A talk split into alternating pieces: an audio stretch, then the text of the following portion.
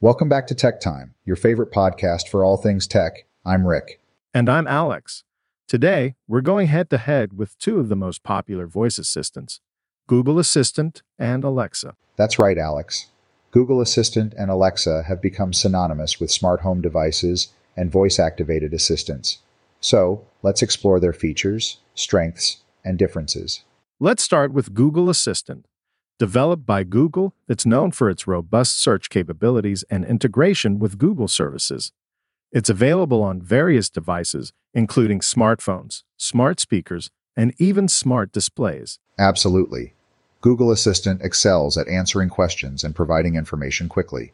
It can fetch weather updates, search the web, set reminders, and even perform tasks like sending messages or making calls.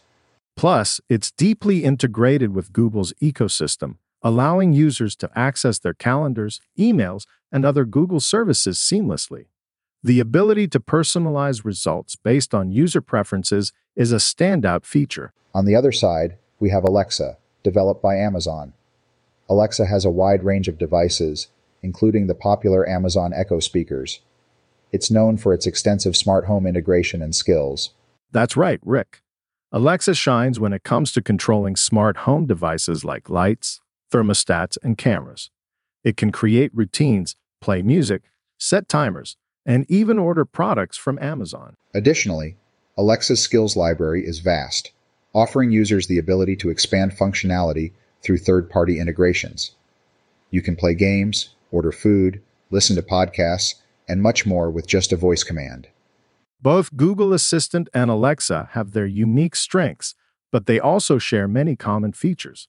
They can both play music, provide news briefings, offer sports updates, and control compatible smart devices. That's true, Alex. However, one key difference lies in their ecosystems. Google Assistant's integration with Google services and its focus on search make it a powerhouse for information and productivity. Meanwhile, Alexa's strength lies in its extensive smart home integration and its growing skills library offering users a wide range of capabilities beyond just basic tasks. Another important factor to consider is personal preference.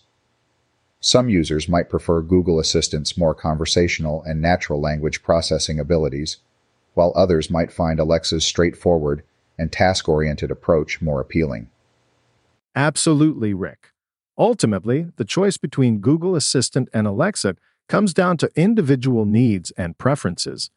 It's worth exploring both options and considering which features align better with your lifestyle and devices. That's right, Alex.